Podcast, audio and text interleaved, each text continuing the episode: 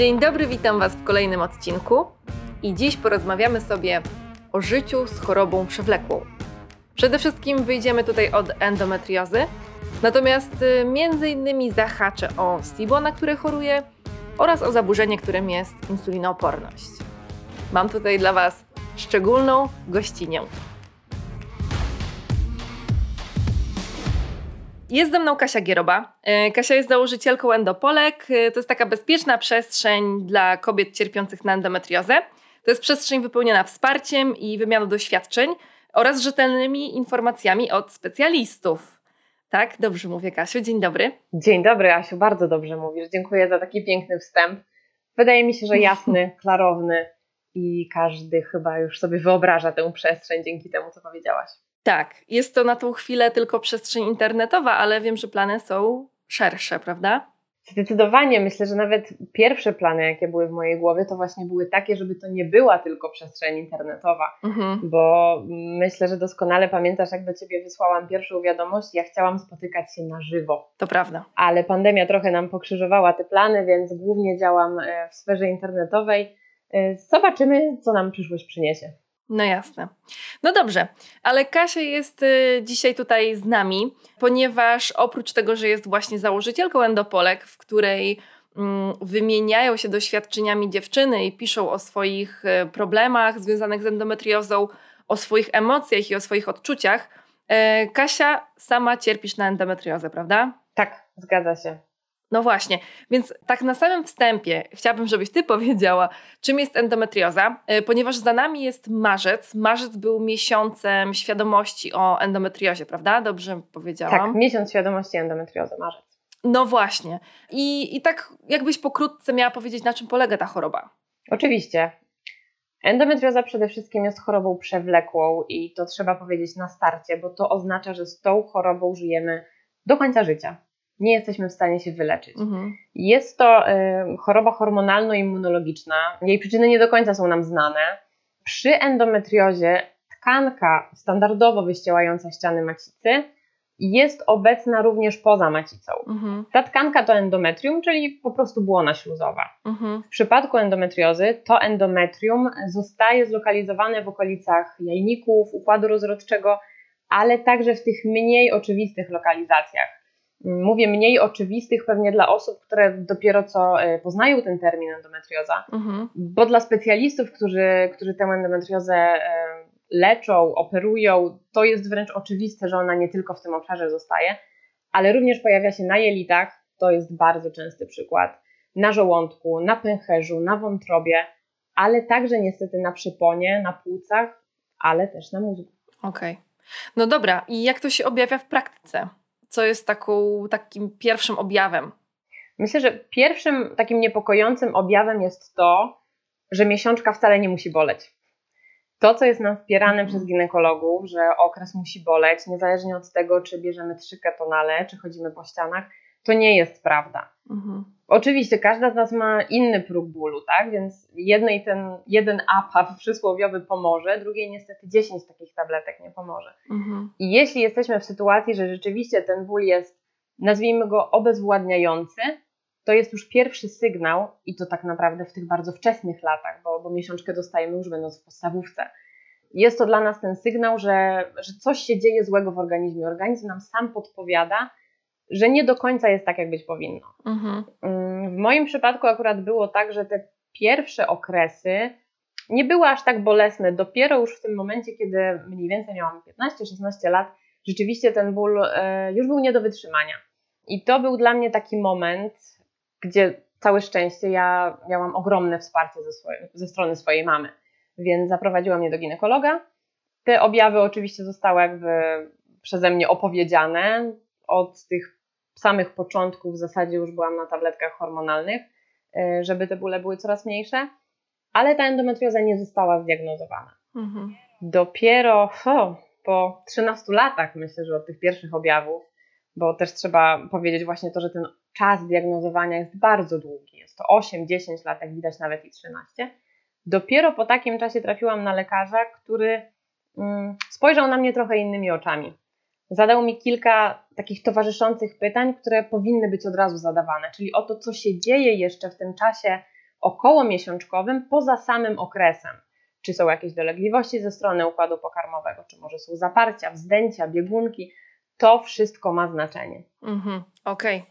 Więc to są tak naprawdę te podstawowe objawy i takie właśnie pierwsze sygnały, żeby, żeby udać się do tego ginekologa i żeby trochę szerzej e, poszukać. No jasne. No ale o tej endometriozie mówi się coraz więcej i no właśnie są takie akcje jak ten miesiąc świadomości endometriozy i tak dalej.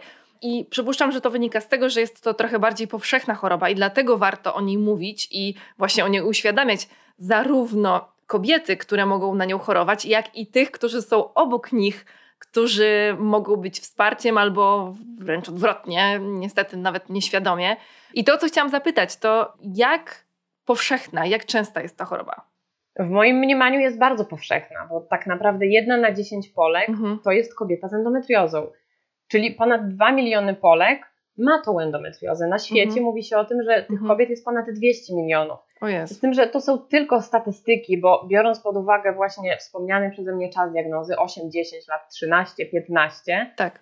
to moim zdaniem tych kobiet z endometriozą jest zdecydowanie więcej na świecie, tylko one o tym jeszcze nie wiedzą. No tak, no bo bardzo powszechnie mówi się właśnie to, co powiedziałaś na początku, że okres musi boleć, miesiączka ma boleć, tak. że mówi się o tym, że y, to jest naturalne dla kobiety, że w trakcie właśnie menstruacji y, musi cierpieć z bólu i, i trudno wziąć leki przeciwbólowe i, i po prostu funkcjonować, no ale tak nie jest. Tak nie jest i myślę, że wiele y, z tych endokobiet miało taką sytuację, pewnie nawet nie jedną, że w momencie tych najbardziej hardkorowych miesiączek łapiemy za telefon, dzwonimy po karetkę, opisujemy, co się z nami dzieje, że na przykład leżymy na podłodze i nie jesteśmy w stanie wstać z tego bólu, mhm. a słyszymy, proszę wziąć sobie APAP. I to świadczy o tym, jak niska jest świadomość na temat endometriozy. Tak. I jak bardzo powszechne jest właśnie to stwierdzenie, że, że okres po prostu boli, taka jest pani uroda, tak? Ale to mhm. jakby dla mnie brzmi tak, jakby ktoś mi powiedział, kobiecość musi boleć. Kobiecość nie musi boleć. No właśnie, bo to dotyczy nas wszystkich tak naprawdę. I to przekonanie, i, i, i to zachowanie otoczenia, no, no to jest przerażające tak naprawdę. No i też coraz częściej mam wrażenie wpada się na osoby, które są znane szerszej publiczności, które cierpią na endometriozę. Tak. I jakie to są? Znaczy, znasz nazwiska konkretnych osób, które, które możemy kojarzyć, które rzeczywiście mówią o tym coraz głośniej i donioślej. Mhm. W ostatnim czasie trochę takich osób też się pojawiło. I z takich naprawdę znanych osób, które myślę, że każdy będzie kojarzył, to jest chociażby aktorka Whoopi Goldberg. O, proszę. To jest piosenkarka Emma Banton, czyli jedna ze Spice Girls. Mhm. E, to również była Marilyn Monroe czy Audrey Hepburn, więc to są kobiety, które były znane, poważane, które w naszym mniemaniu jakiś sukces odniosły.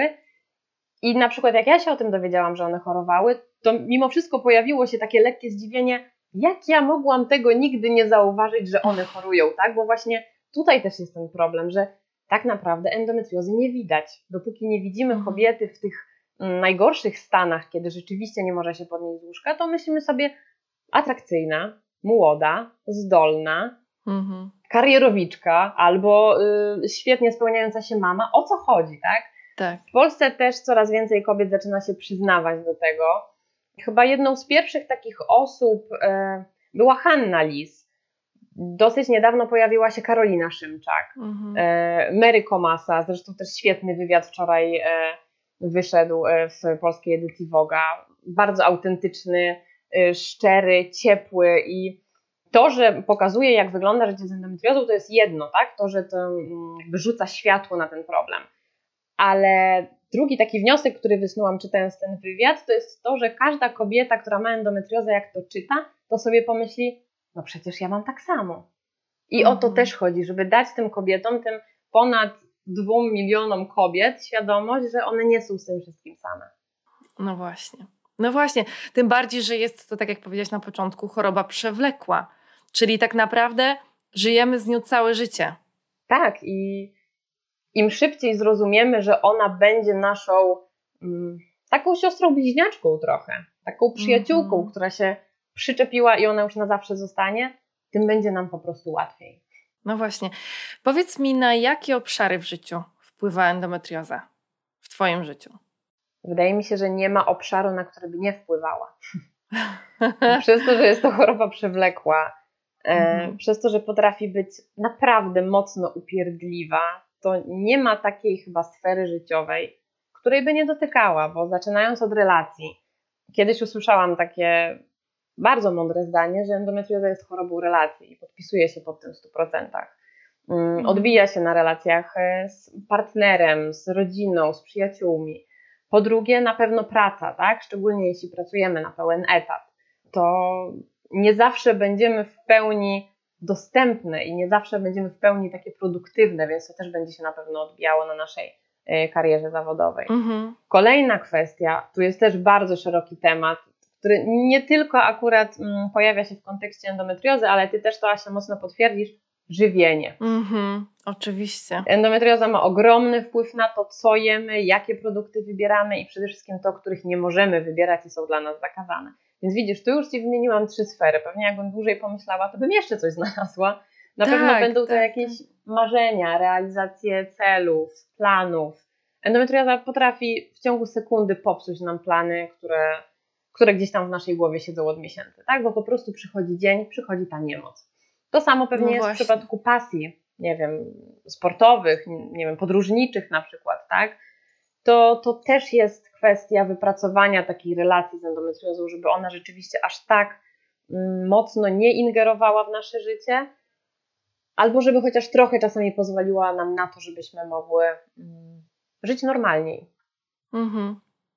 No właśnie, właśnie i wszystkie te choroby przewlekłe, problemy, tak jak właśnie endometrioza, problemy z insulinoopornością, która mm, często łączy się też z endometriozą, jak się okazuje, której e, ja się w jakiś sposób specjalizuję w pomocy e, osobom cierpiącym na insulinooporność.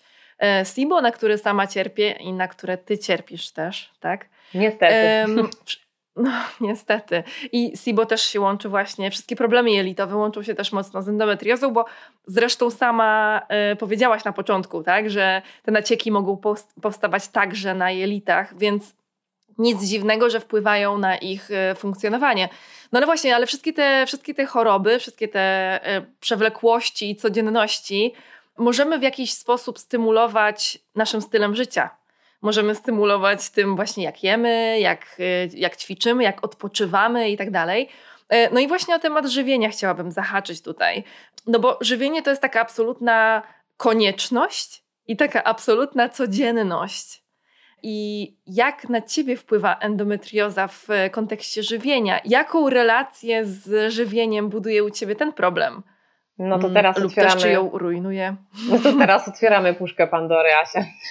No, dawaj, dawaj. Jesteś ze mną mocno na bieżąco w tym temacie akurat, bo mm -hmm. tutaj też się Ciebie radziłam e, odnośnie leczenia SIBO, które tak naprawdę zostało u mnie zdiagnozowane stosunkowo niedawno. Mm -hmm. Przede wszystkim może powiem tak, wydaje mi się, że da się uzyskać równowagę w tym -hmm. żywieniu i odnaleźć nasz sposób żywienia, taki właśnie bardzo indywidualny, ale będzie to droga trudna, będzie to droga długa i będzie wymagała od nas bardzo dużo cierpliwości i takiego zaufania, mm, aby na każdym etapie pamiętać, jaki mamy cel. Mhm. Bo jeśli już sobie wypracujemy tę równowagę, jeśli rzeczywiście będziemy wiedzieć, jak mamy się odżywiać, to tak jak mówisz, stworzymy jakiś taki swój lifestyle, który rzeczywiście będzie po prostu pomocny przy tej endometriozie. Mhm. I słusznie. No ale właśnie... jak to przepraszam ci przerwę, tak? ale jak tą, jak tą równowagę znaleźć? W sensie, skąd wiedzieć, co jeść? No bo czy jest taki jeden poradnik po prostu? No właśnie, takiego poradnika nie ma. Są pewne, mm, nazwałabym to kluczowe zasady, których, tylko że właśnie, których teoretycznie powinniśmy się trzymać, tak? Mówi się o diecie mhm. przeciwzapalnej, która służy endometriozie. Mówi się o tym, żeby mm, jeść jak najwięcej produktów, które można nazwać e, bombą antyoksydacyjną, żeby to były mhm. produkty zmniejszające stany zapalne. Z tym, że tak jak generalnie każdy człowiek jest inny, tak i każda kobieta z endometriozą też jest inna i inaczej reaguje na różne produkty. Mhm. Na przykład mówi się o tym, żeby odrzucić czerwone mięso, albo że w ogóle ta dieta bardziej e, roślinna będzie nam służyła, ale mamy osoby, które będą przykładem, że wprowadzenie dużej ilości strączków nie będzie korzystne. Więc to jest no ogromna indywidualizacja. E, ja jestem takim przykładem osoby, która myślała, że jest w stanie sama do tego dojść. Jeśli ja będę prowadziła skrupulatnie dzienniczek i sobie zapisywała, po czym się czuję dobrze, a po czym źle i sobie odhaczała, mhm. To pewnie za te dwa miesiące ja już po prostu będę miała taką księgę swoich jelit, tak? Ja będę wiedzieć, co ja mogę jeść. I to mhm. nie jest prawda. I dopiero po roku takiego mm, analizowania, przechodzenia przez, przez różne fazy, nie jem glutenu, jest mi dobrze. Później nie jem glutenu, nie ma różnicy. Mhm. W końcu trafiłam i na dietetyka, i na gastrologa, bo bardzo często to musi być zespół ludzi, którzy nam pomogą, i każdy z tych specjalistów spojrzy na to ze swojej strony. Zleci 5000 badań, które niestety czasami są konieczne, bo to, że mamy kilka takich y, zaburzeń chorób, mamy przypuśćmy właśnie endometriozę plus insulinooporność, albo Hashimoto, albo SIBO, mhm. nie znaczy, że jeszcze czegoś nie mamy. Z reguły nie badamy się na wszystko, więc nie wiemy, co się kryje w środku. A zresztą sama dobrze wiesz, to może być jakaś nawet minimalna nietolerancja glutenu, która również będzie na to wpływać. Tym bardziej, że przy endometriozie bardzo często się ta nietolerancja glutenu jednak gdzieś tam uaktywnia. To może być mhm. nietolerancja histaminy. Więc pierwszy krok to jest dobra diagnoza poparta właśnie badaniami. I, I tak jak powiedziałam, wydaje mi się, że bez tego zespołu ludzi jednak ciężko będzie nam dojść do tego. Bo też trzeba mhm. wziąć na poprawkę mm, fakt, że jeśli mamy endometriozę na jelitach, to nie zawsze też sama dieta da nam ulgę. Czasami jest konieczna operacja, żeby te jelita uwolnić od wzrostów, a wtedy, przynajmniej takie są opowieści kobiet, z którymi rozmawiam, wtedy jeśli rozpoczniemy po operacji od razu dietę przeciwzapalną, jeszcze wzmocnimy się E, suplementami, probiotykami, tymi przeciwzapalnymi produktami, to naprawdę efekt potrafi być e, niesamowity. Mhm. No dobra, no i y, tutaj mówisz, jak sobie z tym poradzić, i no ja absolutnie wspieram Cię w, w tych słowach i popieram. I też jestem za tym, że przede wszystkim kierujemy się do specjalistów. To może czasem kosztować i to może być problematyczne. No tylko, że to jest inwestycja w zdrowie w pewien sposób, więc może warto czasami po prostu zakasać rękawy i nie zamawiać jedzenia na mieście albo oszczędzić na czymś przez y, kilka miesięcy po to, żeby potem ostatecznie po prostu było nas stać, żeby zrobić te badania czy, czy pójść do specjalistów. No bo to nierzadko są naprawdę olbrzymie sumy i wiem sama z doświadczenia też przy okazji leczenia mojego SIBO po prostu. Zresztą też jesteś na bieżąco, bo robimy to niemalże równolegle w tym, w tym momencie. No właśnie, ale są też e, ciemne strony tego żywienia, tak? Czyli są sytuacje, w których jesteśmy sfrustrowane, w których już mamy dosyć tak naprawdę, dosyć e, i kombinowania, dosyć dociekania, dosyć wybierania tego jedzenia, że już chciałybyśmy po prostu wybrać cokolwiek, albo powiedzieć komuś, weź mi cokolwiek po prostu, albo pójść na imprezę bez stresu i tak dalej, i tak dalej, czy wyjechać gdzieś w podróż i nie stresować się tym, czy będę miała co zjeść. I to dotyczy właśnie i SIBO, i endometriozy, i właśnie insulinooporności, gdzie musimy jeść, znaczy wypadałoby jeść przynajmniej z tym niskim indeksem glikemicznym, albo przynajmniej średnim. No a to wszystko jest trudne, kiedy jesteśmy w domu, widzimy, co wkładamy do garnka, albo jesteśmy w stanie przeczytać skład poszczególnych produktów. E, tak właśnie w takich wyjątkowych sytuacjach to się nie dzieje. Czasem też już mamy dosyć tej kontroli nad, e, nad tym, co wkładamy do garnka. To też może zepsuć nasze relacje z żywieniem przede wszystkim, kiedy mm, no, skręcamy w tą stronę takiej po prostu nadmiernej kontroli, co, co jak wszyscy wiecie i ty Kasia też wiesz, no ja miałam z tym problem i to naprawdę jest to jest y, taki bodziec, który może striggerować y, wszelkie zaburzenia odżywiania i tak dalej. No i właśnie w którą stronę iść? No bo z jednej strony wiemy, że musimy eliminować pewne produkty, niektóre powinniśmy odstawiać, wymieniać, a tutaj jest jeszcze głowa i jest ta frustracja, która się pojawia. Jakie są Twoje doświadczenia z tym? Przede wszystkim dieta na pewno ma bardzo duży wpływ na naszą psychikę. Tak przekonałyśmy się o tym obydwie w ostatnich miesiącach, mm-hmm. u Ciebie nawet jeszcze, jeszcze dłużej, tak? U mnie to są miesiące. Kwestia też jest taka, że bardzo często zanim dojdziemy do tego właśnie, co nam służy, co nam nie służy, co możemy jeść, albo w momencie, gdy już coś teoretycznie leczymy, czyli na przykład takie SIBO, przechodzimy przez dosyć trudne fazy, jaką między innymi jest e, ta faza eliminacyjna low FODMAP. Mhm. O skuteczności nie będziemy rozmawiać, bo to też jest bardzo indywidualna sprawa, ale jak bardzo potrafią te 4, 5, 6 tygodni ogrom czasu, tak? Namieszać w głowie. Mhm. Nawet osobom, które myślały, że mają zdrową relację z jedzeniem. Wychodzimy z tej fazy mhm. po tych dwóch miesiącach i co się okazuje? Okazuje się, że boimy się jeść.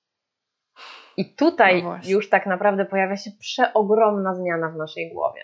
Bo to, że boimy się albo nie chcemy jeść e, produktów, no nie wiem, chociażby przetworzonych, albo takich, które ewidentnie, ewidentnie nam nie służą, bo od lat czujemy po nich się źle, to jest ok.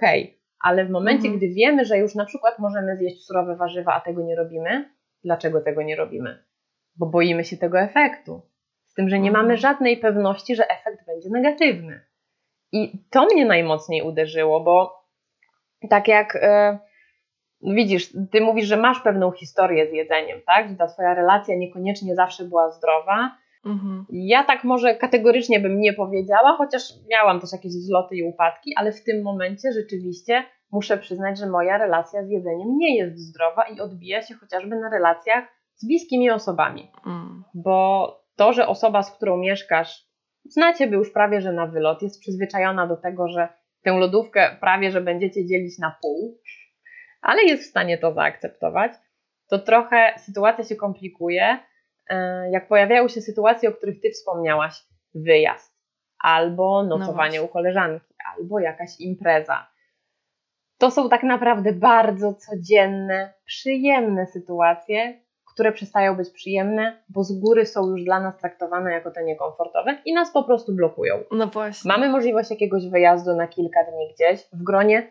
przecież bliskich przyjaciół, ludzi, którzy nas znają, wiedzą, że mamy taką chorobę i nas akceptują z tą chorobą, ale wciąż sam fakt, przynajmniej dla mnie, że będę musiała wcześniej pójść do Auchan, zrobić zakupy na te trzy dni od A do Z, bardzo możliwe, że wiesz, te produkty moje i moich przyjaciół będą się jakby powielać, tak? Może to będą te same pomidory. No ale co jeśli na przykład tam będzie przypuszczalnie proszek do pieczenia z glutenem? No to ja już muszę kupić mhm. ten bezglutenowy, tak? To są takie drobne kwestie, na które też mm, ludzie, którzy nie mają takich problemów i nie żyją z taką chorobą, z takimi chorobami, nie zwracają uwagi. No bo dla nich to jest logiczne, okej, okay, białej buły nie zjesz, kupimy ci, nie wiem, chleb jakiś tam orkiszowy ale widzisz, ten gluten jest w innych też produktach, nie? Tobie się ta głowa już trochę otworzyła na dietę znacznie szerzej. I po pierwsze nie możesz wymagać tego od ludzi, że będą to wiedzieć, tak. ale mimo wszystko to ty musisz sobie z tym poradzić. Więc tutaj ja no zauważam ogromną blokadę, mhm. niestety. I to też w szerszym kontekście może wpływać na relację jako taką, no nie, z ludźmi. Bo mm, o ile, no na przykład mówi się, że przy SIBO te produkty nie mogą być nisko przetworzone, że właśnie one czym łagodniejsze, czym bardziej przetworzone, właśnie jasny, biały ryż i tak dalej, obrobione termicznie warzywa są bardziej przyjazne. O tyle przy insulinooporności jest odwrotnie, właśnie surowe warzywa, ciemne pieczywo, to wszystko się ze sobą tak strasznie nie, to tak nie idzie po drodze. E, to tak się ze sobą rozmywa i rozchodzi w dwie różne ścieżki, że bardzo, bardzo to miesza w głowie.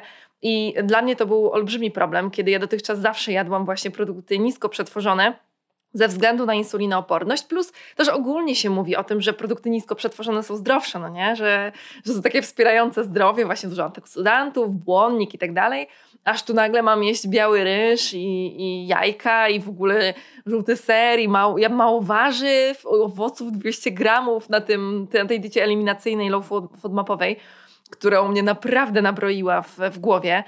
No ale właśnie są też osoby, które cierpią na insulinooporność, które bardzo się starają, znają, tak jak powiedziałaś o tym chlebie, znają składy chlebów, wiedzą dokładnie, że nie powinny jeść chlebów, w których jest dosypany cukier, czy też karmelem są zabarwione, a dla laika po prostu ciemne pieczywo to jest ciemne, to jest pewnie, pewnie tak, jak ma, jakie ma być, no ale wiemy, że to marketowe generalnie nie jest najlepsze bo właśnie jest oszukane tak zwane po prostu.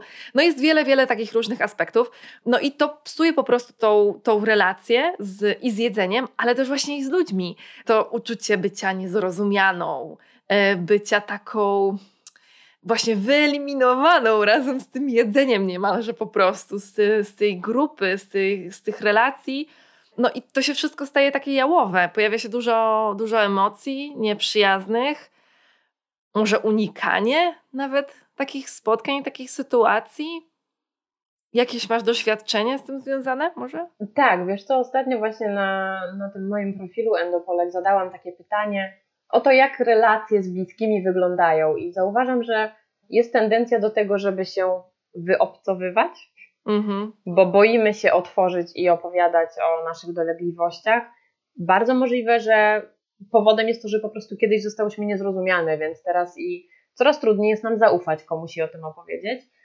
Albo też jest tendencja w drugą stronę, czyli jestem 100% szczera ze swoimi bliskimi, opowiadam im wręcz jak taki przewodnik, idę z nimi krok po kroku, pokazując swoje życie i pokazując, z mhm. jakimi problemami się mierzę, jak wyglądają moje dni, licząc na to, że zostanę zrozumiana i że rzeczywiście to wsparcie otrzymam.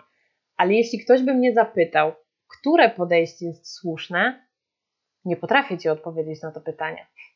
Mhm. Po pierwsze, zależy to od tego, jakie mamy doświadczenia, i każde z tych doświadczeń może na nas wpłynąć i właśnie na to, jakie później podejście wybierzemy. Po drugie, na pewno to tutaj też dużą rolę będzie odgrywała nasza osobowość, bo ja wierzę w to, że jednak introwertykom dużo łatwiej będzie się izolować, bo oni mhm. nigdy nie byli bardzo jakimiś towarzyskimi osobami, tak? Aczkolwiek dla osób, które rzeczywiście były tak zwaną duszą towarzystwa, to jest też problem, tak? Po pierwsze, już nie są postrzegane, to już nie jest ta fajna imprezowa dziewczyna, to już nie jest party animal, mhm. tylko nagle ona siedzi tylko w domu. Nie chce wychodzić tak. w weekendy, nie chce wychodzić wieczorami. I tutaj bardzo często niestety pojawia się takie myślenie, czy ona się na nas obraziła, czy to w nas, czyli w tych przyjaciołach jest problem? Absolutnie nie. Tylko mhm. Ja przechodziłam też zapewne przez różne fazy, może nie do końca je tak też zauważałam i rozgraniczałam, ale na pewno też się często pojawia taka faza, że nie chcesz być dla kogoś ciężarem, bo skoro dla ciebie to jest taki ciężar życie z tą chorobą, to tłumaczyć to komuś innemu, kto z tą chorobą nie żyje i wcale nie musi z nią żyć, wydaje ci się po prostu za trudne i nie chcesz tego komuś robić. Już wolisz sama zostać w tym swoim bagienku, tam się taplać, ale nie wciągać innych ludzi do tego bagienka, tak? Niech oni sobie żyją dobrze, a ty to przycierpisz. Pojawia się też na pewno moment, kiedy jak najwięcej chcesz mówić, bo jednak brakuje ci tych ludzi i tutaj na pewno ważna będzie reakcja, bo też niestety, ale prawda jest taka, że bardzo często ludzie nie potrafią jednak na takie tematy rozmawiać, nie potrafią zareagować odpowiednio. Część ludzi po prostu nie ma takiego wyczucia i nie wie, co ma powiedzieć, żeby tej osobie było łatwiej, tak? Mm, myślę, że w nas, w tych osobach chorujących, też trochę pojawia się takie oczekiwanie, że może jeśli opowiemy o tych naszych problemach albo na przykład odmówimy jakiegoś wyjścia, to fajnie, jeśli ktoś nam powie: OK, rozumiem, bo to znaczy, że też akceptuje sytuację, ale chyba gdzieś wewnętrznie wolałybyśmy, żeby ktoś nam powiedział: Pamiętaj, że jestem przy tobie. Mhm. Poradzimy sobie z tym razem. I tutaj to słowo razem wydaje mi się bardzo kluczowe, bo to jest, wiesz, takie trochę I got your back. I ty wtedy wiesz, mhm. ach, no jest trudno, no jest niekomfortowo, no ale dobra, biorę plecak, idę do tego Auchan, robię zakupy razem z moimi przyjaciółmi, bo mi to proponują, zabieramy zakupy w samochód i jedziemy w góry na tydzień, tak? No jakby przykład no, jakiś. Tak, poza tym mówi się przecież o tym, że po pierwsze, że komunikacja jest bardzo ważna, ale po drugie, że dzieląc się swoimi problemami, dzielimy je pomiędzy na pół, czy też pomiędzy kilka osób, więc one stają się mniejsze, mają mniejszą wartość, a dzieląc się radościami, one się mnożą, tak? Więc y, rzeczywiście może w tym momencie dokładnie o to chodzi, tak? Czyli mając to, to wsparcie tej drugiej osoby, rzeczywiście, tak jak mówisz, no i got your back, tak? Bierzemy wszyscy to na, na klatę i, i, razem sobie radzimy z tym problemem. No, wydaje mi się też, że mm, problematyczne reakcje, to o czym powiedziałaś, że wiele osób nie wie, jak zareagować i nie wiedzą o tym, że mogą powiedzieć: Hej, jestem tutaj z tobą, pomogę ci, albo nie przejmuj się, ogarniemy to, albo nie wiem, właśnie zrobimy te cholerne zakupy razem, albo wyślij mi listę tego, co możesz zjeść, to, to ja po prostu to kupię i przygotuję i nie ma problemu to problematyczne by, e, bywają takie sytuacje, to się skarżą szczególnie dziewczyny właśnie z e, insulinoopornością na, na, różnych grupach fundacyjnych, że dostają teksty w stylu oj daj spokój, raz ci nie zaszkodzi. Albo ale co ci się stanie? O Boże, ty to, to już teraz nic nie jesz, ja to już za tobą nie nadążam, coś ty sobie wymyśliła, o to jest najlepsze. Co to za jakiś nowy pomysł? A co, co ty teraz jesz? To ja już nie wiem, co ty teraz jesz. To już nic ci nie przygotuję, to weź coś ty przygotuj, bo ja już nie wiem, co ty jesz. I to jest strasznie demotywujące. Szczególnie na tej ścieżce, kiedy badasz to, co możesz jeść i może rzeczywiście się zmienia to w czasie, tak? No bo to nie jest tak, że od razu znalazłaś swoją ścieżkę i idziesz tym, tym tokiem żywienia, tylko raz jesz ten gluten, raz go nie jesz, e, raz jesz te jajka, potem ich nie jesz, potem coś tam i to się po prostu zmienia, to jest płynne i potem przychodzą te święta dwa razy do roku, czy tam jakieś spotkania rodzinne kilka razy do roku. Na każdym spotkaniu, czy na co drugim jesz inaczej i fajnie by było, żeby ktoś rzeczywiście po wysłuchaniu twojej historii wsparł cię, no nie? A nie jakby bagatelizował to, że ty szukasz i chcesz o siebie szczerze zadbać po prostu. Wiesz, na pewno jest łatwiej osobom, które mają jakieś nietolerancje, ale właśnie te nietolerancje są już znane bliskim od lat. Czyli na przykład mamy celiakię. To jest jakby klasyk, mhm. każdy w rodzinie już wie, nie możesz glutenu, nie możesz pszenicy. Dosyć jasna sprawa, tak? Jest, są w stanie ci ludzie się do tego przyzwyczaić. Ale tak jak mówisz, w momencie, gdy ty jeszcze sama nie wiesz, co możesz zjeść, a czego nie możesz. Z miesiąca na miesiąc ta dieta ci się zmienia.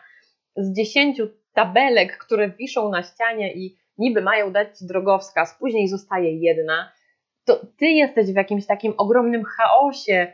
W sklepie po prostu się gubisz po tych uliczkach i już sama nie wiesz, co będzie dla ciebie najlepsze. No to jak mają ci bliscy ludzie wiedzieć? Jakby z jednej strony jest to zrozumiałe, że oni też już w pewnym momencie rozkładają ręce i mówią: No to ja już nie wiem no właśnie. Tylko ty też nie wiesz i dla ciebie to jest bardzo niekomfortowa sytuacja.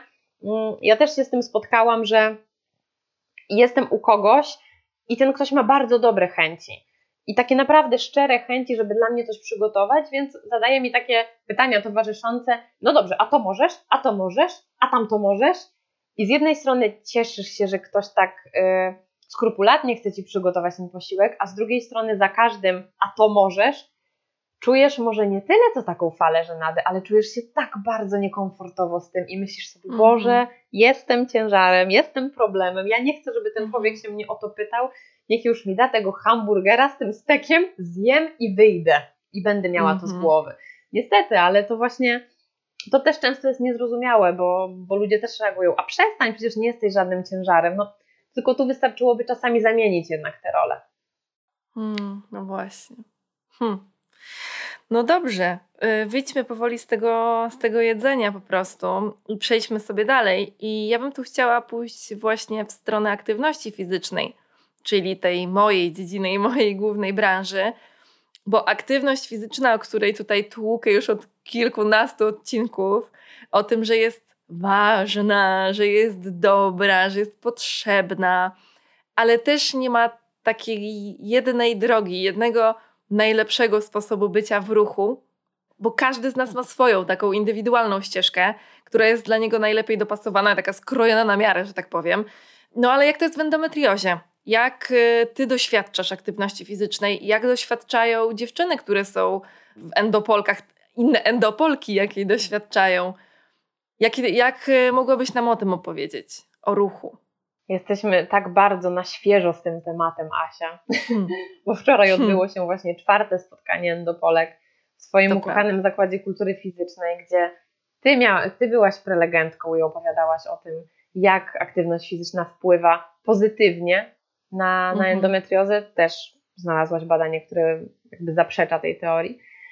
Ach, jaka była reakcja dziewczyn? To jest chyba najważniejsze, bo później też dostawałam wiadomości, i to są dla mnie takie właśnie żywe przykłady.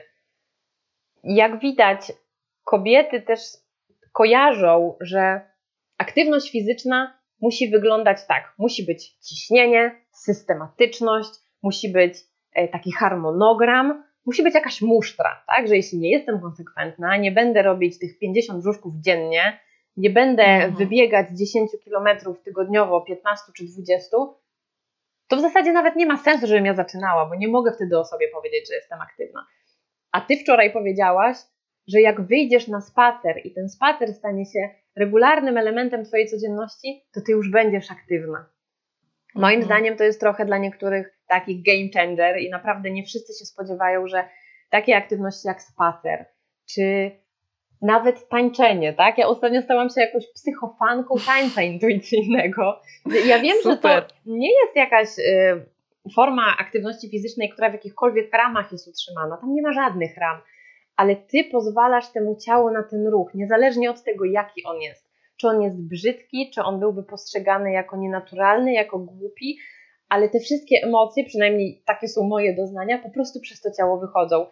I chyba to jest ten duży plus właśnie aktywności fizycznej, niezależnie od tego, czy, czy masz jakąś chorobę, czy nie, że dajesz ujście tym emocjom. A w przypadku endometriozy, jeśli te emocje gdzieś tam się będą kumulować, czy w ramionach, w karku, w plecach, w biodrach, w biodrach i w obszarze miednicy mniejszej, jeśli tutaj sobie narobimy napięcia, mhm. to wiesz, co to oznacza. To oznacza, że po prostu ten ból, czy menstruacyjny, czy w innym czasie niż menstruacja, będzie nie do okiełznania. Więc każdą formą ruchu staramy się, żeby jednak tych napięć było mniej chociażby, tak? Ja tutaj oczywiście nie jestem ekspertem, więc nie wiem, jaka forma aktywności będzie wpływała na stany zapalne. To jest takie, to bardziej wszystko się opiera na podstawie moich jakichś obserwacji, na podstawie mhm. tego, jakie też ćwiczenia, czy nawet nie ćwiczenia, a same pozycje otrzymuję od fizjoterapeutki uroginekologicznej. I to jest niesamowite, że naprawdę, bo to też mogę nazwać ruchem, tak? Bo ja wykonuję jakiś tak. ruch, jakby nie patrzeć. I to jest niesamowite, że czasami ta pozycja odpoczywającej bogini, tak, jak położę się na plecach i mam te nogi rozłożone jak motyl, ja odczuwam większą ulgę niż jakbym wzięła dwie tabletki przeciwbólowe. Więc analogicznie od razu sobie myślę, że w takim razie inna aktywność fizyczna, może nie jakaś bardzo intensywna, chociaż taką też czasami dopuszczam, ale tak jak mówię, we współpracy z endometriozą, tak, my, my mamy jakiś taki konsensus wypracowany. Ja jej pozwalam na to, ona mi pozwala na to. Ja mogę czasami zrobić mocny rower, ale na przykład odpuszczę sobie jeden dzień i będę po prostu leżeć w szawasanie. Wiecie, mhm. jogowe jakieś terminy bardzo widzę mamy w głowie. No i właśnie, jakby wszystko się mm, skupia na tym, że ja nie widzę jakichś wielkich minusów tej aktywności fizycznej, wręcz w drugą stronę. Na pewno jest mhm. mniej stresu, mam czystszą głowę od myśli, mam luźniejsze to ciało, czyli właśnie jest mniej tych napięć.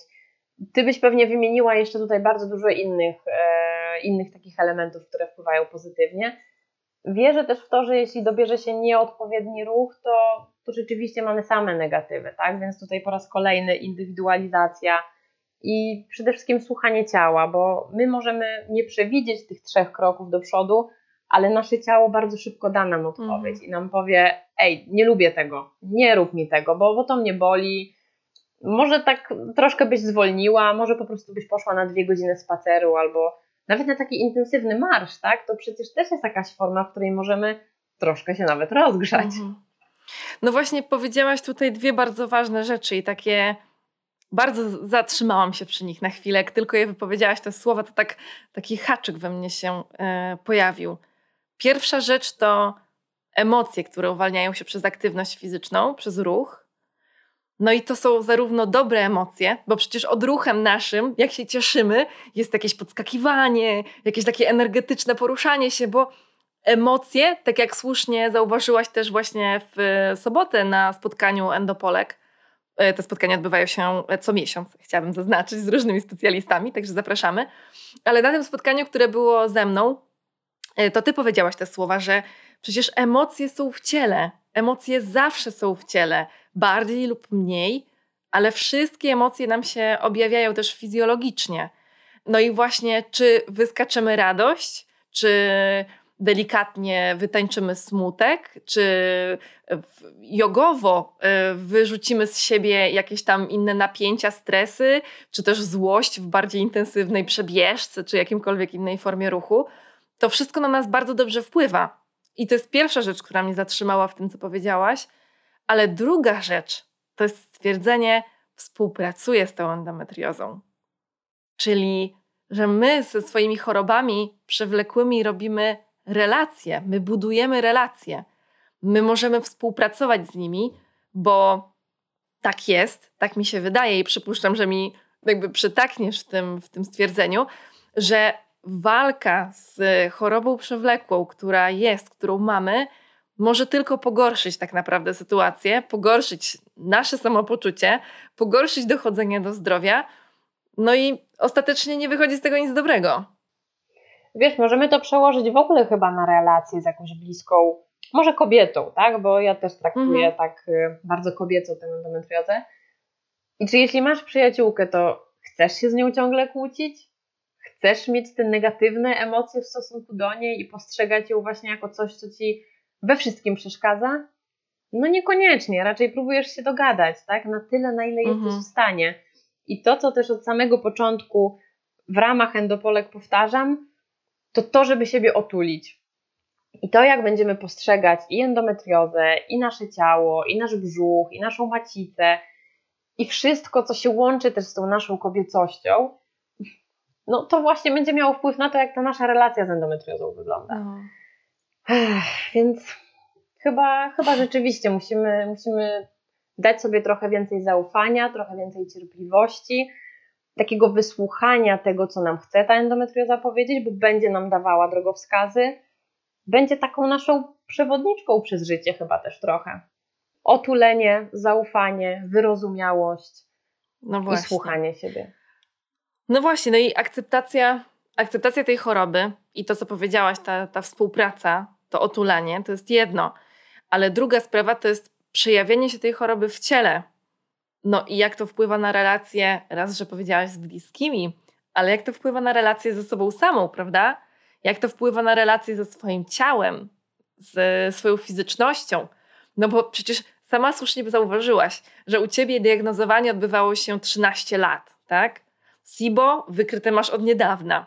Czyli tak naprawdę potrafimy się cofnąć w te czasy, kiedy byłyśmy zdrowe, czy też wydawało nam się, że jesteśmy zdrowe, bo nie miałyśmy do końca diagnozy, ale te objawy zapewne były słabsze, bo to trwało krócej, bo jeśli pojawiała się już endometrioza, no to to były początki, nie była aż tak agresywna. Ciało też młodsze regeneruje się szybciej po prostu, tu nie ma co ukrywać, tak? Po prostu lepiej funkcjonuje. No i potem z biegiem lat, kiedy okazuje się, że czujemy się gorzej, że nasze ciało się zmienia i zmienia się nie tak okładkowo, jakbyśmy chciały, no to nagle podupada totalnie relacja ze sobą samą. Tak. I co ty zauważasz w tym temacie? Mm, na pewno jest to ogromna zmienność w tych relacjach ze swoim ciałem, bo e, też widzę tendencję, że nienawidzimy tego swojego ciała. Mhm. Może nawet nie chodzi o sam wygląd, a bardziej o to, że tyle złego to ciało wnosi do naszego życia i tak bardzo kojarzymy właśnie ciało z tym bólem że nie jesteśmy mhm. w stanie go zaakceptować. Druga sprawa jest taka, że mimo tego, że tak mówimy o aktywności fizycznej, która wiele dobrego przyniesie w endometriozie, jednak nie wszystkie kobiety po tę aktywność sięgają.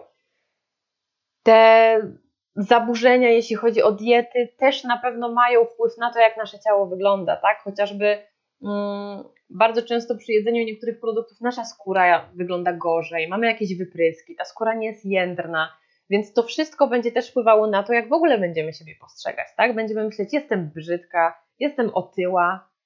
I tutaj niestety też często się pojawia tłumaczenie, ale ja nie mogę nic z tym zrobić, bo ja mam endometriozę, ja pewnie nie mhm. mogę ćwiczyć, więc i tak się to nie zmieni.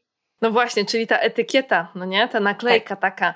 Ja siebie etykietuję jako tą chorą, albo ja mam endometriozę, ja mam insulinooporność, ja mam SIBO, ja mam wielki wystający brzuch i trudno. I tak już mam, nic z tym nie zrobię, trudno, cierpię, jeszcze nikt mnie nie rozumie, yy, rodzina mnie nie rozumie, przyjaciele mnie nie wspierają, w ogóle jest beznadziejnie, no ale możemy ten tok myślenia odwrócić.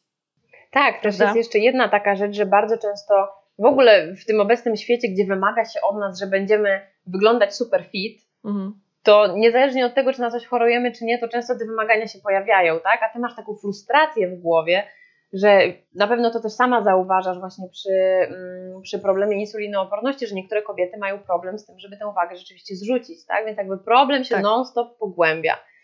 A dopóki nie zrozumiemy, że te 5 kg więcej wcale nie oznacza, że jesteśmy o te 5% lepsze, to też nie zaczniemy siebie lepiej postrzegać, bo znam wiele mhm. kobiet, o których ktoś może nawet złośliwie by powiedział, że ona to w sumie mogłaby coś poćwiczyć, bo ten rozmiar L to tak niekoniecznie jest to miłe dla oka. A ona uważa, że ma bardzo zdrową relację ze swoim ciałem, ze swoją duszą i czuje się świetnie. No właśnie. A kobiety, które z kolei w drugą stronę mają jakąś ogromną niedowagę, albo nawet nie, po prostu są szczupłymi dziewczynami, mimo tego, że wszyscy dookoła będą mówić super wyglądasz, jesteś szczupła, możesz założyć każdą sukienkę i w niej mhm. dobrze wyglądać, ona się źle czuje, bo ona i tak i tak wie, że pod skórą tego brzucha ma endometriozę, która co miesiąc, albo nawet i przez pół miesiąca sprawia jej ogromny ból. No właśnie. Ostatnio, to było wczoraj albo przedwczoraj, na mm, profilu jednej z koleżanek, właśnie z moich endokoleżanek, mhm. na profilu endo mamy Dagmary, pojawiła się taka grafika, która przedstawiała macicę. I był to obrazek podzielony na pół. Z jednej strony była macica przedstawiona w takich kwiatach, a po drugiej stronie mhm. obrazka była macica w cierniach. I padło pytanie, a jak ty widzisz, postrzegasz swoją macicę, czy jako tą kwitnącą, czy jako tą bolesną w tych cierniach? I to, i to jest właśnie kwintesencja tego postrzegania siebie, ciała i endometriozy. I widać, jak duży wpływ ma właśnie to, co my sobie w tej głowie zakodujemy, co będziemy mm. chciały widzieć. Czy widzimy ból, no czy widzimy mimo wszystko silne ciało, silne i zdrowe ciało, które po prostu próbuje z całych sił walczyć z chorobą. Raz mu wychodzi mm. lepiej, raz mu wychodzi gorzej, jak tak. to w życiu bywa, tak? Więc dlatego wymaga od nas tej wyrozumiałości, że w momentach, gdy trochę spada w dół, bo sobie nie radzi, to my je przytulimy i powiemy, że jest ok. I pozwolimy na to, żeby zregenerowało się na tyle, aby w kolejnych dniach było, było znowu trochę silniejsze. No właśnie. pięknie powiedziane. To bardzo piękne słowa. No tak, no tak dokładnie jest, tak? Poza tym, no kurczę, poniekąd mimo tej choroby, tych, tych wszystkich dolegliwości, które mamy, tego bólu, no to ciało funkcjonuje i ono pozwala nam wiele, wiele rzeczy robić, pozwala nam osiągać wiele celów, tak? E, dokonywać wielkich rzeczy, albo też małych, codziennych, ale bardzo przyjemnych, przytulić bliską osobę. No mamy ciało, które spełnia wiele funkcji. No i e, tak, do, do, dotychczas nagrałam dwa takie odcinki, w których bardzo nawiązywałam do samouprzedmiotawiania siebie i właśnie postrzegania tego ciała jako przedmiotu, jako czegoś, co wygląda, jako eksponatu, co nam się wrzuca strasznie w głowę przez, przez media, jest nam to przede wszystkim wrzucane, tak, że ciało ma pięknie wyglądać, a ono przecież się zmienia, ono właśnie mm, ono puchnie, tak, bo w endometriozie też jest ten wystający, puchnący brzuch, nie wiadomo kiedy tak naprawdę, bez powodu, tak jak e, przy SIBO. To się pojawia, to jest po prostu nagły atak. Czy tak jak e, przy celiaki, kiedy zje się odrobinę glutenu. No i w tym momencie no, poniekąd ma się ochotę zniknąć, no ale nadal to jest nasze ciało, które ostatecznie nie jest naszym przeciwnikiem, tylko musimy się trochę nauczyć jego obsługi. Wiesz, tutaj możemy po prostu sobie wybrać dwa wyjścia. Albo mm. znowu znienawidzimy endobeli i będziemy codziennie wściekać się na to, że nie założymy jeansów albo spódnicy ołówkowej, bo ktoś zauważy ten brzuch i nie daj Boże ktoś nam zasugeruje, czy jesteśmy w ciąży, a to jest bardzo mm drażliwy temat. Albo możemy, tak jak wiele dziewczyn też pisało na Endopolkach, po prostu kupić sobie ciuchy oversize. I tym samym właśnie. zaopiekować się właśnie, tak? Zaopiekować no, się sobą właśnie. i pokazać temu naszemu brzuszkowi, no może jesteś trochę puchaty, ale jesteś częścią mnie. I to chyba w ogóle we wszystkim chodzi o taki, o taki zdrowy balans i o takie mm, dostosowywanie się do sytuacji, bo to, co też jest ważne i im szybciej to zrozumiemy, tym lepiej, że endometrioza jest zmienna i nie ma sensu przyzwyczajać się do tego, jak wygląda obecnie nasze życie, bo to może być jakiś etap. To, co nam służy, jeśli chodzi o wybory żywieniowe, za pół roku może nie mieć już żadnego znaczenia. Mhm. To, jak wyglądamy dzisiaj, możemy kompletnie inaczej wyglądać za rok, tak? To, jaką mamy relację z ciałem, też jest płynne, to, jaką mamy relację z innymi ludźmi i jak będziemy postrzegane też przez naszych bliskich, też się oczywiście może zmieniać. Już nie mówię nawet o sytuacjach, kiedy jesteśmy przed operacją, a po operacji. Bo mhm. tak samo jakby wydaje mi się, że w ogóle endometrioza wymaga od nas tego, że mm, to, że będziemy trochę na stand-by'u to jedno, ale że właśnie będziemy gotowe na zmianę że nie będziemy przyzwyczajone, że okej, okay, w tych ramach czuję się dobrze i ja chcę w nich zostać. No nie, bo te ramy mogą się bardzo zmienić, jeśli na przykład będziemy się przygotowywać do operacji, a już nie mówię o tym, co będzie po operacji, tak? Czyli wtedy naprawdę rzetelnie musimy wcisnąć ten guzik stop i pozwolić sobie na to, aby ten proces rekonwalescencji przechodził łagodniej. Bo jeśli my sobie już z góry narzucimy, mając świadomość, no przecież jestem po operacji, to ja teraz już mogę góry przenosić. Może będziesz mogła te góry przenosić, ale na pewno nie jeszcze w tym pierwszym miesiącu. Mm-hmm. Więc mm-hmm. tutaj znowu do tego samego punktu dochodzimy. Słuchajmy siebie i słuchajmy swojego ciała. A jeśli mamy przy tym jeszcze bliskie osoby, zazwyczaj tutaj, przynajmniej w moim przypadku tak jest, partner odgrywa ogromną rolę. Jeśli mamy tego mądrego faceta przy boku, tego, który rozumie na tyle, jest, ile jest w stanie zrozumieć, tak? Po pierwsze nie ma endometriozy, po drugie jest mężczyzną. Tutaj już nie, nie możemy więcej wymagać, tak? Mhm. Ale jeśli on widzi, co się z nami dzieje, jeśli jest dla nas wsparciem mimo wszystko, jeśli daje nam przestrzeń wtedy, kiedy potrzebujemy, a jest obok, nawet milcząc, ale po prostu jest obok, kiedy tej obecności potrzebujemy, to też korzystajmy z tej pomocy. Bo wydaje mi się, że ten partner też ma bardzo duży wpływ na to właśnie, jak my siebie widzimy. Bo nam się może ten puchaty brzuch nie podobać, ale on powie, ale przecież ja ciebie kocham całą. Ja nawet wcale nie widzę tego brzucha, jak chodzisz w samej mhm. bieliźnie. Dla mnie on się nie odgranicza jakoś tak, on nie świeci nagle na niebiesko. On jest częścią, tak. to dalej jesteś ty. No właśnie, bo też chciałam zapytać Cię o te relacje takie romantyczne. No bo mm, relacja z przyjaciółmi, z rodziną przy tym stole to jest tam jedno. Ale druga sprawa to jest ta osoba, przed którą stajemy po prostu, jak nas, jeśli ktoś wierzy, Bóg stworzył, lub tak jak po prostu jesteśmy wykreowane przez naturę. No i nagle, nie wiem, albo wstydzimy się tego swojego ciała, mamy kiepską relację z ciałem swoją, bo, no bo są takie sytuacje, jakie są. To jest po prostu problematyczne i to wpływa na nasze myślenie. No i w tym momencie jest ta relacja romantyczna, która oprócz tego, że łączy się z tym, że stajemy nago, to łączy się też z tym, że w endometriozie chociażby, no to wpływa bezpośrednio na współżycie, na seks. Wpływa na to, że mm, jest to dla nas relacja bólowa, ta, to, to współżycie łączy się z bólem, łączy się z nieprzyjemnością, a przecież powinno być jak na filmie, super przyjemnie i bombastycznie, no a to nagle tak nie jest. I no, wydaje mi się, że na tym polu to jest bardzo, bardzo też trudny i zresztą ciekawy temat, tak naprawdę. Tak, dobrze, że o tym wspomniałaś, bo tutaj zdecydowanie jest kilka takich czynników. Po pierwsze, właśnie wspomniany przez nas obraz naszego ciała i to, jak my siebie postrzegamy. Po drugie, to, że rzeczywiście bolesne stosunki są również częste przy endometriozie, tu się pojawia dyspaurenia. I trzecia rzecz jest jeszcze inna, to jest taka, że jeśli mamy dolegliwości ze strony układu pokarmowego, to to jest dla nas po prostu krępujące. I w sytuacjach mhm. intymnych może doprowadzić do tego, że po prostu będziemy jak najbardziej uciekać od tych sytuacji, tak? Bo wszystko, co nam się kojarzy z tą potencjalnie piękną, przyjemną, zbliżającą sytuacją, nagle dla nas jest ból, dla nas jest obrzydzenie naszym ciałem i jeszcze do tego w ogóle jelita zaczną mi szaleć. Co za wstyd! Lepiej tego uniknąć. Mm -hmm. Więc tu jest mhm. taki bardzo złożony problem.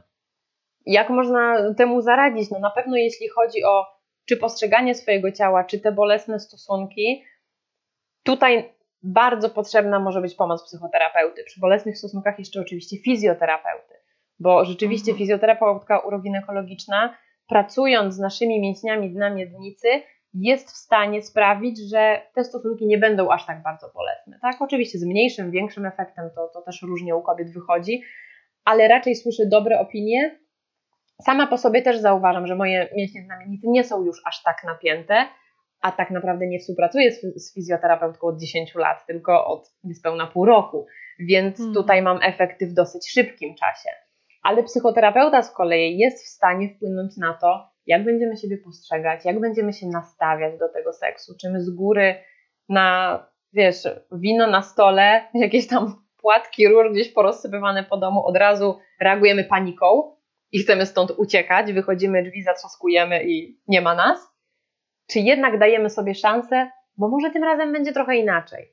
Bo może jeśli nasz partner stworzy taką właśnie bezpieczną przestrzeń i pokaże nam, że niezależnie od tego, czy ten brzuch będzie wystawał, nawet jeśli zauważy po nas, że coś boli, to no, partner też potrafi to wyczuć, tak? I też potrafi dla nas w takiej sytuacji być przecież wsparciem.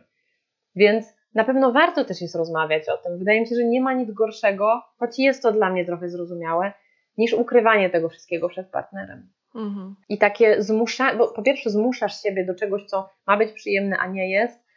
Po drugie, nie jestem zwolenniczką tak dużych kłamstw w związku. To, to się kiedyś wyda i to nigdy nie będzie miało pozytywnego wydźwięku. No właśnie. No właśnie, tym bardziej, że może wpłynąć na zupełnie inne obszary związku, ale tak naprawdę geneza będzie tutaj tkwiła. Geneza będzie w sypialni tego, że kłócimy się um, o inne rzeczy, o zupełnie, w zupełnie innych tematach wylewamy frustrację, no i złość, i brak zrozumienia, brak czułości i taką zarzucać niedelikatność, gdzie tak naprawdę to wynika z braku komunikacji.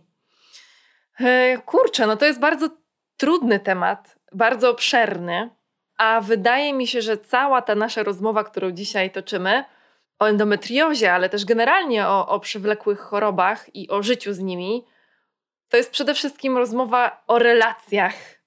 Że tak jakby cała nasza codzienność to były relacje. To były relacje z, z sobą samą, relacje z jedzeniem, relacje z innymi, z przyjaciółmi, relacje romantyczne. Czyli to wszystko opiera się na tym, jak my współżyjemy ze światem, jak, jak współpracujemy ze wszystkim, co nas otacza dookoła. Tak, Asia, ciężko się nie zgodzić. No. Hmm. Po pierwsze, współpraca ze sobą i ze swoim ja. I no. to też kiedyś już się nauczyłam na, na psychoterapii, na innej niż, niż ta, którą teraz akurat mam, bo teraz przynajmniej zaczęłam jakby y, jakiś czas temu psychoterapię ze względu na endometriozę i z takim właśnie nakierowaniem, że będziemy w tym obszarze gdzieś tam pracować. Ale kiedyś usłyszałam, że każdy z nas ma w sobie mm, taką mniejszą wersję siebie. W naszym przypadku to będzie taka mała dziewczynka i bardzo często te wszystkie y, emocje trudne, które przeżywamy, to właśnie jest ta mała dziewczynka. I tak jak to w ogóle w przypadku dzieci jest, jeśli one coś przeżywają, to czego najbardziej potrzebują? Tego, że podejdziemy, weźmiemy je za rękę albo przytulimy i powiemy, że jesteśmy tutaj razem, razem z tym dzieckiem, tak? Że damy sobie razem. radę razem. I to jest znowu to samo, co po prostu my zawsze chcemy to, to usłyszeć. Człowiek chce słyszeć, że nie jest z problemem sam.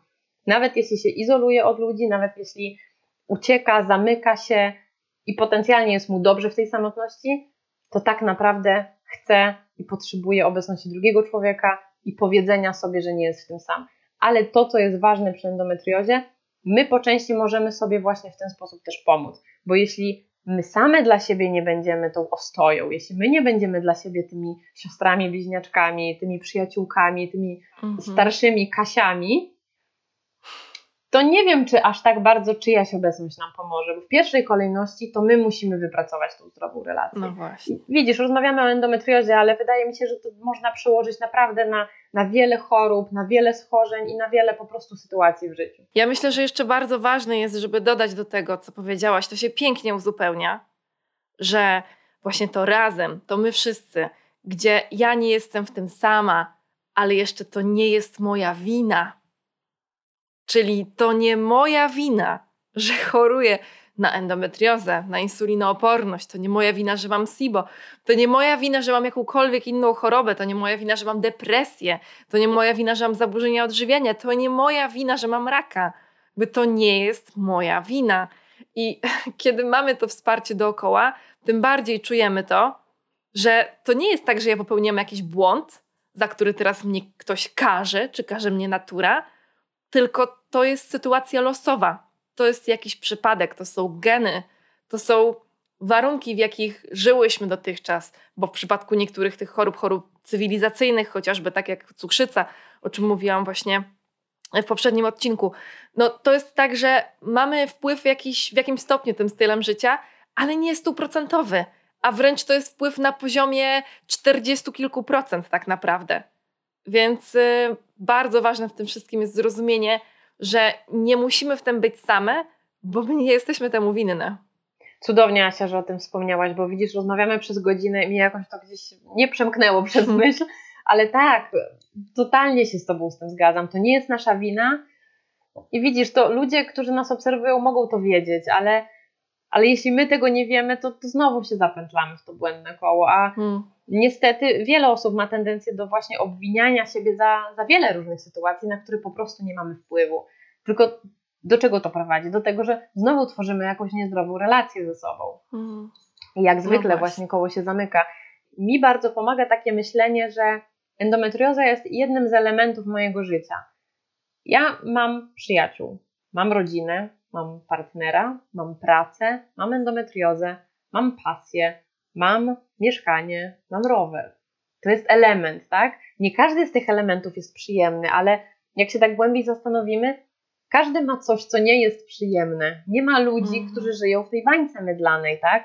Ktoś jest cholernie bogaty, wręcz obrzydliwie bogaty, ale ma na przykład bardzo niezdrowe relacje z rodziną, albo pojawiają się tam narkotyki, albo jakieś inne niezdrowe zachowania, tak? Ktoś z kolei będzie mm, bardzo biedny, będzie żył w rodzinie ubogiej, ale będzie miał tak ciepłą, rodzinną atmosferę, której inna osoba może mu pozazdrościć. No. Tak? Ktoś będzie żył z chorobą nowotworową, ktoś będzie żył z insulinoopornością, a ktoś będzie podróżował i przy tym sobie badał cukier co godzinę. Po prostu takie jest życie, tak? Więc to też jest jeden z elementów. No, no nie jest najprostsze to życie z endometriozą, umówmy się, ale pewnie też dlatego, że leczenie w Polsce jest po prostu utrudnione i że wymaga od nas kosmicznych pieniędzy. Hmm. Myślę, że jednak w krajach, w których y, operacje, wszystkie operacje endometriozy są refundowane, że diagnostyka jest refundowana, jest to bardzo duże odciążenie jednak, bo tutaj rzeczywiście po portfelu leci. No właśnie, bo wsparcie wtedy jest nie tylko właśnie z tych bliskich i tak dalej, ale takie wsparcie z zewnątrz, dosłownie biurokratyczne tak. wsparcie od rządu, to nadal jest forma wsparcia po prostu i miło jest je mieć. Oczywiście, szczególnie, że nawet zwykłe no. wiesz, badanie czasami to są koszty ponad 1000 zł. Jasne, jasne. Dobrze, Kasiu, ja Ci bardzo chcę podziękować za tą rozmowę, bo to była piękna rozmowa. Tak, ja o tym myślę, tak ja to czuję. Mi jest strasznie miło i ciepło na sercu e, po tej rozmowie i, i, i sam, na samą mnie już wpłynęło to naprawdę dobrze. Co ciekawe, za godzinę mam swoją sesję psychoterapeutyczną, więc już miło jest wejść z takim nastawieniem. No dobrze, ale ja przede wszystkim dziękuję Ci za poświęcony czas, za podzielenie się swoimi doświadczeniami, swoją wiedzą i, i doświadczeniami innych kobiet, które zbierasz właśnie na profilu Endopolek. No i cóż, no dziękuję po prostu. Ja ze swojej strony przede wszystkim, Asiu, dziękuję Ci za to, że razem ze mną chcesz zwiększać tę świadomość na temat endometriozy, bo jesteś ze mną od pierwszego kroku, od pierwszej wiadomości, którą Ci napisałam, że mam taki pomysł. Nie był to plan wieloletni, to był pomysł z nocy poprzedniej tak naprawdę. I towarzyszysz mi w tym od samego początku, pomagasz mi to realizować i nawet jeśli sobie nie zdajesz z tego sprawy, to uwierz, jesteś dla mnie ogromnym wsparciem.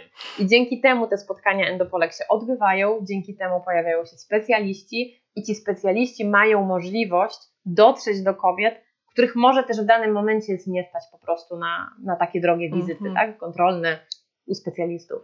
Więc tak. bardzo Ci za to dziękuję. Dziękuję Ci za tą rozmowę, bo to też jest trochę inna forma opowiedzenia o tym, czym jest endometrioza dokładamy jakąś taką swoją małą cegiełkę do tego, że o endometriozie mówi się więcej, pisze się o niej więcej. I to jest Super. chyba cudowne. Dobrze, zatem y, zachęcamy z Kasią bardzo do tego, żeby y, dbać o relacje właśnie, o relacje ze swoimi chorobami, ze sobą, o relacje z bliskimi, dbać o siebie, otulać siebie, nie obwiniać, tylko być dla siebie wyrozumiałą ciepłą i czułą, tą słuchającą też tej małej dziewczynki w środku, czy też u mężczyzn słuchać e, swojego małego chłopca, który jest w środku, bo wspomniałyśmy też o innych chorobach, które mogą dotyczyć mężczyzn. No i tak, dziękuję bardzo. Zapraszam Was serdecznie mm, do pisania maili. Jeśli macie jakieś refleksje, e, podcast małpa myślwruchu.pl. Zapraszam Was serdecznie na Instagram myśl w ruchu, ale też na Instagram Endopolki. Prosta, piękna nazwa, e, łatwa do zapamiętania. Na Facebook oczywiście Endopolek, gdzie odbywają się transmisje ze spotkań raz w miesiącu ze specjalistami oraz na mój Facebook Myśl w ruchu Janna Jaworska. Dziękuję Wam bardzo. Pa!